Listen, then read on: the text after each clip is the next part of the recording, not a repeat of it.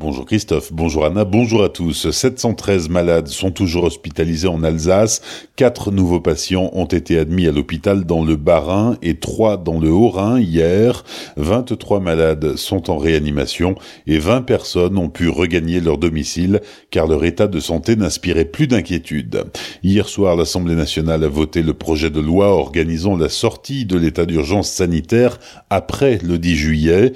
Les députés maintiennent une période de durant laquelle des restrictions resteront possibles. Le texte sera examiné au Sénat lundi. Comme chaque année en cette période, le grand hamster d'Alsace est réintroduit dans la région et ces derniers jours, c'était le cas autour de l'Eurométropole de Strasbourg. Des acteurs environnementaux ont donc lâché près de 400 grands hamsters dans des sites privilégiés de la région, une action plus que nécessaire alors qu'on ne compte plus que 700 spécimens sur le territoire, bien que protéger cette espèce est en voie d'extinction et ce n'est pas la future deux fois deux voies qui va arranger les choses. Ouvert depuis peu, le musée d'histoire naturelle et d'ethnographie de Colmar propose à nouveau deux expositions temporaires au public. Et comme chaque été, le musée propose plusieurs animations, les précisions de Claire Prêtre, directrice du musée, au micro de Solène Martin. Comme chaque année, nous participons aux animations été coordonnées par euh, Colmar Agglomération. Nous proposons euh, cinq semaines euh, d'activités sur des thématiques diverses. Nous avons les mammouths, les momies, la biodiversité, la botanique. Les inscriptions sont déjà en cours en ce moment pour les préinscrits jusqu'au 18 et à partir du 19, c'est ouvert à tout le monde.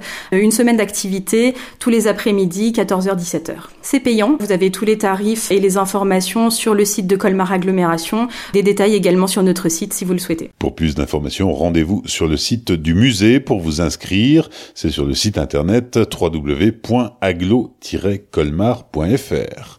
Ça y est, la bibliothèque humaniste de Célestat rouvre elle aussi à nouveau ses portes dès aujourd'hui. De nouvelles conditions de visite sont en place. Le port du masque est obligatoire. Les précisions de Benjamin Fendler, le directeur de la bibliothèque humaniste. Ça se passera de façon assez, assez simple. Vous avez quatre créneaux donc pour l'instant à 10h30, à 13h30, à 15h et à 16h30. Ces quatre créneaux font l'objet d'une réservation en ligne pour 20 personnes maximum. Pourquoi ce dispositif? Tout simplement parce que les espaces sont assez petits et qu'on voulait que les gens puissent vraiment visiter euh, tranquillement, sans le stress des mesures barrières qu'on va obligatoirement faire respecter. Et les gens viendront donc avec évidemment un masque. On a installé partout euh, tout ce qu'il faut pour être en sécurité et pour pouvoir profiter euh, d'une heure et demie de visite, j'allais dire tranquille et sereine à l'intérieur de la bibliothèque, avec en plus notre exposition temporaire qu'on va présenter pour la première fois alors qu'elle est prête. Et c'est ça le côté un peu drôle. Elle est prête depuis le premier jour du confinement. Des propos recueillis par Pablo Desmar. L'exposition Couleurs d'atelier est repoussée jusqu'au 15 novembre. Elle porte sur le travail de deux artistes du centre Alsace, Jacques Gruber et Victor Ruber. L'entrée est à 6 euros. Pour réserver, rendez-vous sur le site internet bibliothèque-humaniste.fr. L'été sera animé à Célestat, mais pas avant la levée officielle et rassurante des obligations sanitaires. Pour la fête de la musique dimanche, la municipalité invite les Célestadiens à faire marcher leur imagination pour fêter la musique à la maison, en famille ou entre amis, en visio ou par-dessus la clôture.